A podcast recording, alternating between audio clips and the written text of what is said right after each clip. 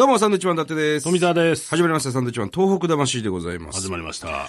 えー、まあこの番組はですね、あの東日本大震災があって、うんえー、東北を盛り上げていきましょうということでこう始まった番組で、もちろんあの番組名も東北魂ということなんですが、はい、えー、さんがつじゅういちにちを、えー、過ぎましてですね、うん、丸ろくねんが、えー、経ったということになりますね。まあ収録の関係でね、うん、まだ今の時点では。じゅういちにちまえなんで。前なんですけれどもね。えー、えー。気仙沼にも行けてませんけども。まあ、僕らはさんがつじゅういちにちは気仙沼のアンバさんで、また黙祷をしてるはずです。うん、はい。はい、うん。さあ、ろくねんというね、月日が、うんえー、過ぎたわけですけども、うん、どうですか？なんかだいぶ、その、うん、いろいろ街なんか行くとね、かさ上げが結構進んでいたり、うん、商店街ができていたりと、その建物だったり街の復興っていうのはだいぶ進んできたなとは思うんですけども、うん、その気持ちの面ですよね、うんうん、の復興ってどうなんだろうって考えたときに、うん、完全にその元の状態にはやっぱならないんだろうなっていうのは、うん考えますよね、うん、だけどその僕らみたいなお笑いの仕事だったりね、うん、音楽だったりそういうとこの人間がそういう人たちの気持ちを一瞬でもね、うん、そういう辛いことから忘れられたり、うん、うーんできれば、うん、そうすることが何かしら力になるのかなっていうふうには考えますけどね。うん、うん、なるほどね。うん、まああの僕らもちょこちょこちょこちょこ沿岸地域はね、えー、行ってますけれども、うん、まあよく行くとこもちょっと決まってきちゃってるんですけど、まあ気仙沼だったり女川だったり南三陸町だったり、うんえー、石巻ねだったり県南だと渡り、うん、山本なんかはね、うん、行ってますけれども、うんうん、まあそれぞれが大きなえー、被害があった地域ですけれども、うん、あのー、まあ、県南の方ですと、イチゴのね、うんえー、ビニールハウスがものすごい数増えてなとか、うん、あのー、当時はね、あの、もともとね、宮城の県南なんていうのは、イチゴのビニールハウスがすごくたくさんあったんですが、うんまあ、ほとんどが津波で流されて、うん、この地域でまたイチゴ狩りとかね、イチゴのハウスなんかできんのかなって思ってたら、うん、そこからにねんご、さんねんごには、うんほぼ同じ数のね、ビニールハウスがまたできて、うん、もうね、昨年、にねん、さんねんぐらい前から、見事に、イチゴ狩りができるわけですよね。うん、で、この間も言ったあの、南三陸町なんかも、がっちりと、かさ上げ工事が、まあもちろんまだ終わってはいないんですけども、かさ上げ工事の上に、三々商店街が新しく建って、うん、みんな笑顔で、頑張ってるわけですよね。うん、女川なんていうのは、震災前も僕ら言ってますけども、震災後に、後の方が、県外各所からお客さんは来てますよ。うん、そうですね。間違いなく。うん、で、ものすごく街も綺麗になってるし、うん、まあいろんな思いで新しい街づくりをしてるんでしょうけども、うん、あのー、どんどんどんどんね、我々は変わらずに、うん、まあろくねん、ななねん、はちねんと変わらずに、東北地方に、うん、あのー、いろんな地域からね、お客さんを呼び込む活動をね、これからもしていきたいなって改めて思いますね。うん。うん。いいとこいっぱいあるからね。そうですね。で、うん、割とね、なんか結構若い人だったり、うん、その、外部からね、うん、人が入ってきてくれて、うん、その、農業だったり、漁業だったり、うん、結構その、ブランドというか、うん、そういうものを作ってね、新しくやっていこうみたいな動きが結構あるんでね、そうそうそう、うん、あこれはいいなっていうふうに感じますよ。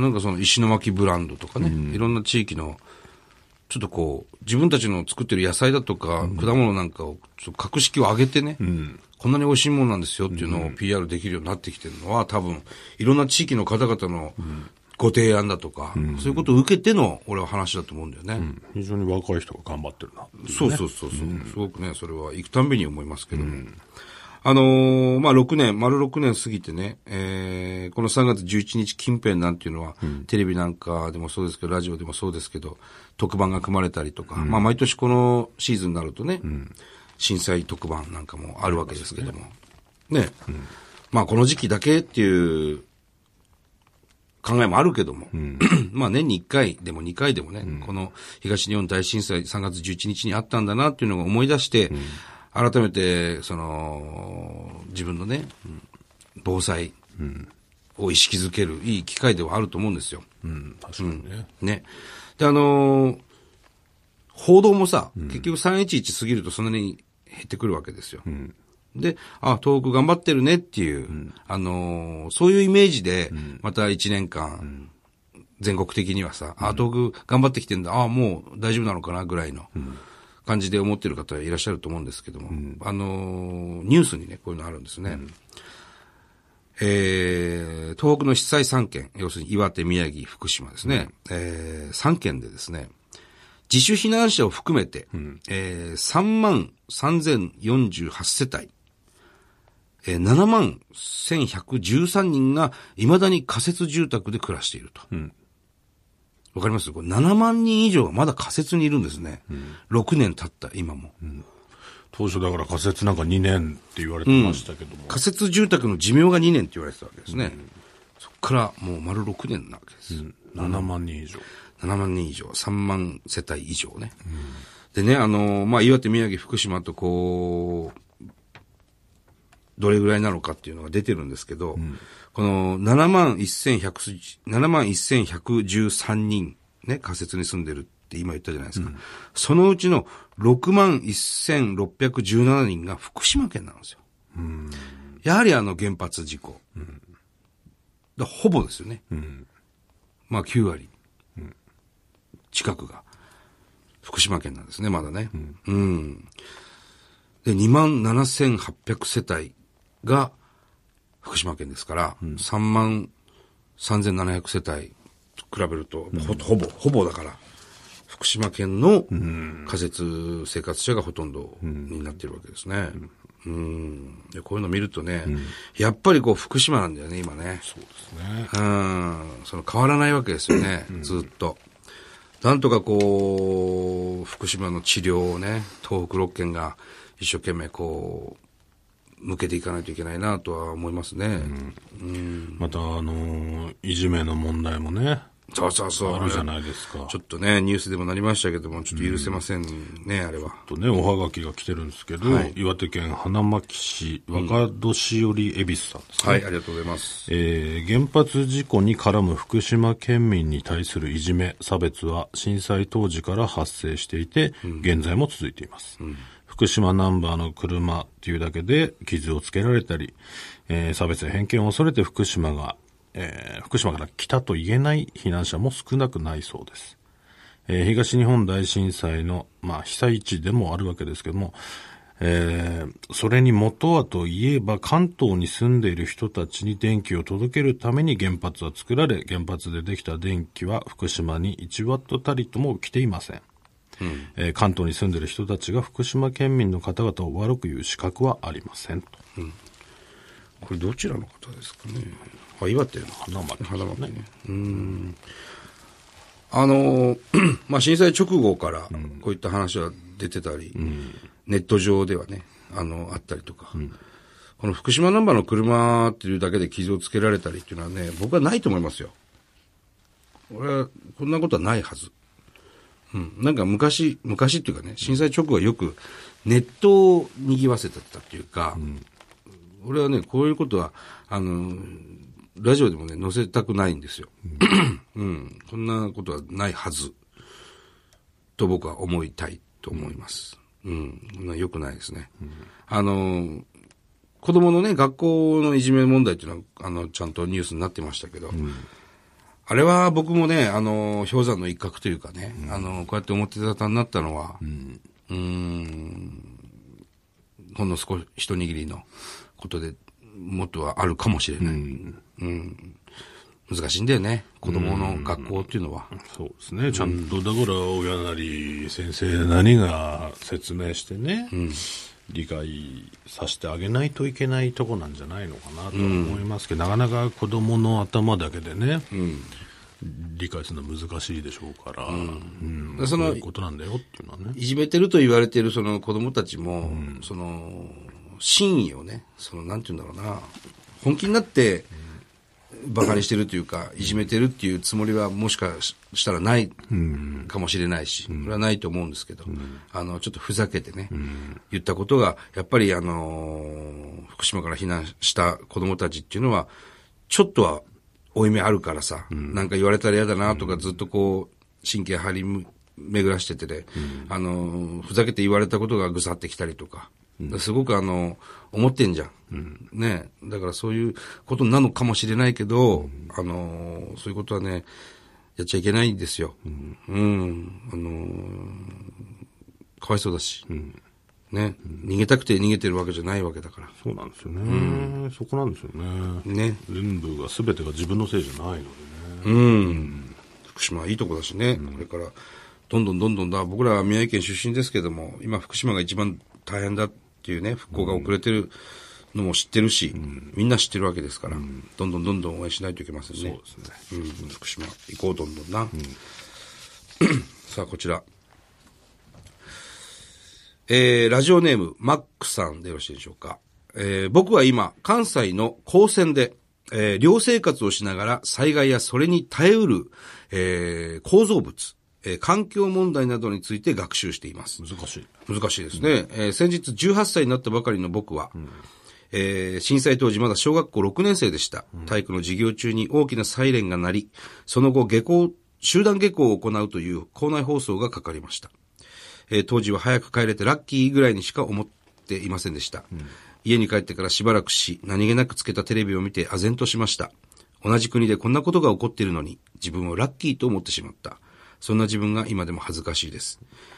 今の自分が専攻している分野を選んだのはこのことが影響しているのかなと思います。うん、このラジオでは東北に限らず熊本、ネパールなどの災害、災害現場に実際行った方の話が聞けるのでとても勉強になります。うん、えー、座学だけでは災害の表面しか理解してないんだなと感じさせられます。じゅうはっさいとあの頃より少し大人になった僕、できることから少しずつ被災地のためにできることをやっていきたいと思います。最後になりますが、被災地の一刻のは一刻も早い復興をお祈りいたしますということですね。うん。うん。なるほど。小学校ろくねん生だったの当時ね。まあ気持ちはわかるよ。あ、うん、はい、帰れるラッキーだなっていうのはね。僕, 僕もきっとそう思うでしょう。うん、まあ、そこからテレビをつけたらこんなことになっていると。うん。うん、でもそれがこうやってね、将来的な、うん、あのー、道にいろいろね考えることがあったってことですよね。これね。うん。うん、すごいね。だからあれをきっかけにね、いろいろ人生が変わった人も多いと思いますよ。うん、そういう道ね、勉強しようっていうなる人もいるし、うん、田舎に帰ろうってなった人もいるでしょうし。そうですね。うんうん、ちなみにあの彼はですね、うん、今年の夏に東北に遊びに行くんですって。で、東北でお金を使おうと。うん、で、蔵王狐村に行こうと思うと。で、にはくみっかぐらいでね、東北の方行きたいなと思ってるということです。はい、蔵王狐村よりいい、いいとこいっぱいありますから。いや、まあね、いいとこですよ、狐村も。あんな、いないぜ、狐しかいない。狐しかいない、あのー、動物園っていうかね。うん、狐村なんですよ、要するに。うん、あれはね、不思議な建物でね、うん、怖いですよ、狐って。なんかさ、あの、北の国からとか見てると、ルルルルルルルって北狐ね、こう寄ってきたりするけど、うんうん、レベル違うよね。狐村の狐。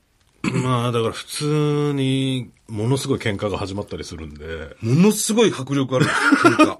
恐怖は感じましたけどね。うわうわうわって思うし。ちょっと前にロケで行きましたけど。うん、まあでも、狐触れたりもね、うん、しますし、はい、抱っこしたりね。うん、で、基本的に人に懐かないんですよ、狐って。だから家畜にはならなかった動物なんですよね。で、共食いするんですよ。これは使うかどうか任せますけど、弱った狐いるんですよね。あの、なん、なん、千匹ぐらいの狐。何匹いるかわかんないですけど、もう狐だらけ。狐まみれ。見渡す限り。見渡す限り狐で大きな敷地。だからあの、渋谷のスクランブル交差点にいる人が狐だと思ってください。うん、ああ、そうですね。わかりやすいね。そんな状態ですね。うんうんうん。でもね、餌持ってたらもうそれを、鋭い爪を持った狐が奪ってくるぐらいの、容赦なくね。で、高台に、なんかこう、にかい建てぐらいのね、ところで、あの、餌をこう、下に投げると、狐がバーって寄ってくるんですけど、うん、あれ、なんだ、賢い狐は、上がってくるんですよ、にかいに。うん、でそれをあのー、そのキツネ村の人たちが、うん、こっち入ってくんじゃねえよってこうムキムキになってね、あの腕を血だらけにしながらその建物から追い出す。だからまあある種ね、うん、いや面白いですよ。面白いですよ。すごく面白い。キツネ村なかなかあの感じ他では見れないですから、うん、行ってみる価値はあると思いますけどね。そうですね。うん、であのキツネ村出るとね、いろいろグッズなんかも売ってるんですよ。うん、で可愛いキツネのグッズが売ってるのがものすごい違和感を感じます、ね。こんな可愛いキツネいたかっつってね。弱ってるやつは徹底的にやられるんですよね。弱ってね、あの、まあ、病気かなんかわかんないですけど、寿命なのかもしれないですけど、弱ってる狐を、元気な狐、狐が取り囲んでるんですよ。あの絵はすごいよね。本当にあの、ああ、これが弱肉強食なんだっていうのを体感できる村ですよね。うん、すごいですね。ね、うん。でも、行く前までは今度娘連れてこようと思ったんですけど、思わなかったですよね。行ってからは。うん。園を出た時はね。思わなくなってた。大人になってから自分の考えで行けばいいと思いました。すごいよね。すごいですよね。で、うん、あの、入り口には謎のゴリラ、ね。ゴリラが、でっかいゴリラがね。ん？キツネ村でしょって思うんですけど。ゴリラいるのかなって思うと、はいはい、全くゴリラなんかいない。全くいない。キツネしかいないっていう、ね。そうそうそう。シュールだね。ねでも、行ってみたらいいと思います。うん、行ってみて、うん、メールくださいよ、また。ね、えー、行ってみましたと。ちょっとまあ行く前に、うん、あのこういうとこなんだろうなってなんか想像していって、うんうん、決してネットとかでは見ないでね、はい、そのギャップをね、はい、可愛いキツネがたくさんいますよ。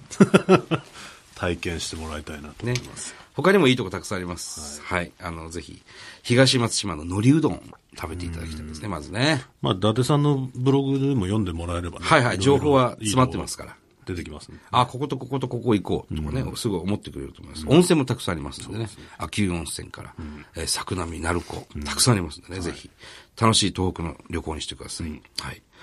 さあこちら行きたいと思います。初めてお便りします。ありがとうございます。アメリカのロサンゼルス在住の、えー、ネギ妹でよろしいでしょうか。ネギ妹と申します。アメリカアメリカ、うんえー、大震災後のにせんじゅういちねんのくがつ、主人と、うん、日本に里帰りした際に縁があり、渡里町を訪ねることができました。渡里町って宮城県のね、うん、県南ですね。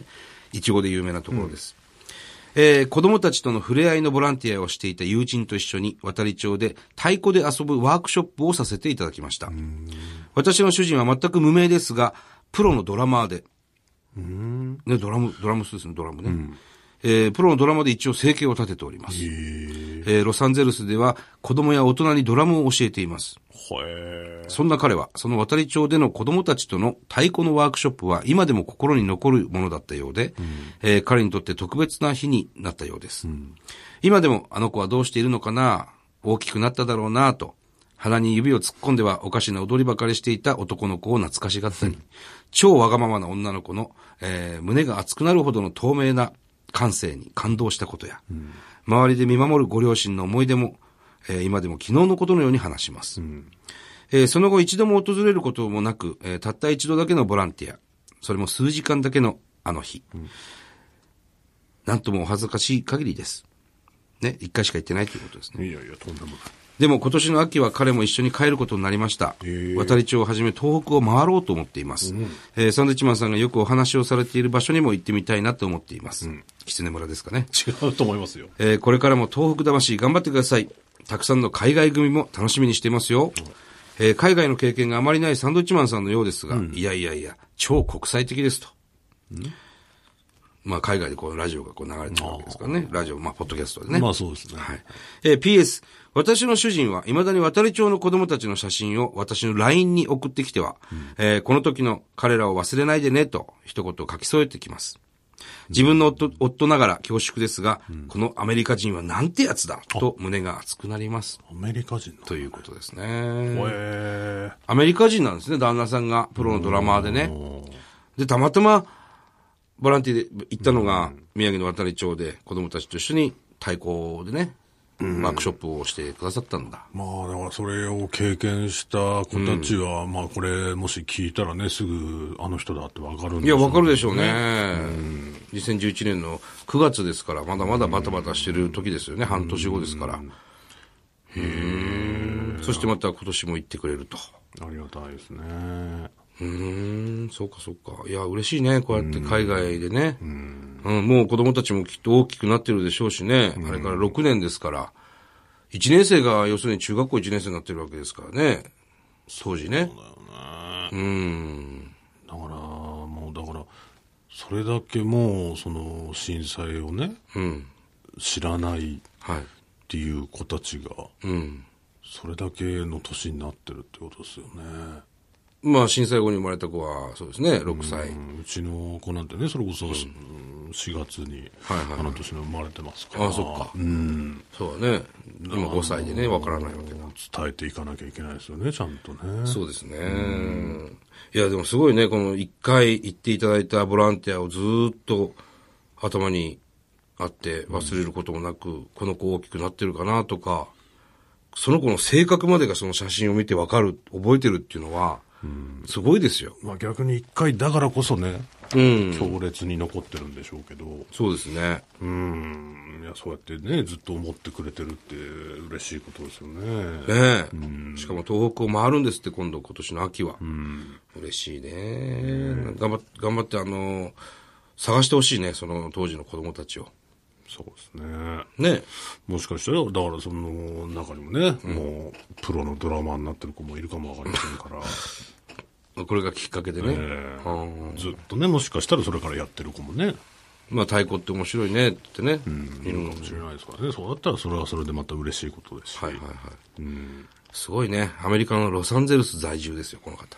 うん、国際的な番組になりましたな、これも。でも確かにそういう人は特にね、狐村行ってみてほしいですね。狐村を、うん、狐村を推してますけど、別にスポンサーでも何でもないですからね。もちろんね。はい。でもなかなかやっぱ他に海外ではどうかわからないですけども、うん、ない場所ですから、うん、狐村。狐村いいよ行かなくて。いいよ行かなくてっていうのも俺も地元のね、あのー、いや行ってほしいでしょそれは。あの地元なんで、うん、行かなくていいなんて。言いたくもないですけど、ね、うん、行くべき行くべき、ね、行くべきではない。どうしても行くべきではない。アメリカからね、ええ、何年かにいっかいとかしか来れないわけじゃないですか。うん、で東北もありますと、はい、違うとこ行った方がいい。行くべき行くべきではないと思いますね。もっと行くとこあると思うわ。村は何ですか英語で？うん、ビレッジですね。うん？ビレッジ。ビレッジ。フォックスビレッジですか、うん。フォックスビレッジはねそんなに行かなくてもいいですよ。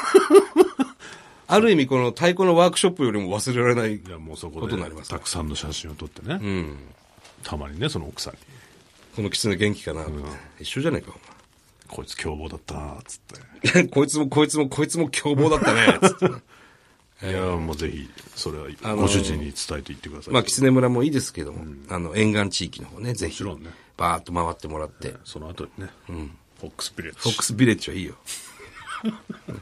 いろいろあのー、まあ、対抗のワークショップまたやられるかどうかわかりませんけども、いろいろ、あの、見て回って、美味しいもの食べて、うんうん、本当に楽しんでいただきたいですね。うん、そうですね。うん。ろくねんまえ、まあ、このじゅういちねんのね、えー、くがつに対抗のワークショップやった東北の渡里町とは、今もう、大幅に違いますので、うん、うん、そこは、あの、驚かれると思います。うん、旦那さんも。そこはね、見てほしいところですよね。うん。全部あの一生懸命きれいにして、うん、瓦礫なんていうのは一つもありないわけでね、うんうん、見に行っていただきたいですね。フォックスビレッジ。フォックスビレッジって言うな。さあ、えー、この番組ではですね、東日本大震災に対するあなたのメッセージをこれからもずっと受け続けます。はい。はがきの方は郵便番号 ひゃくのはちよんさんきゅう 日本放送サンドウィッチマンのトーク魂まで。はい。それではまた来週です。バイビー。さよなら。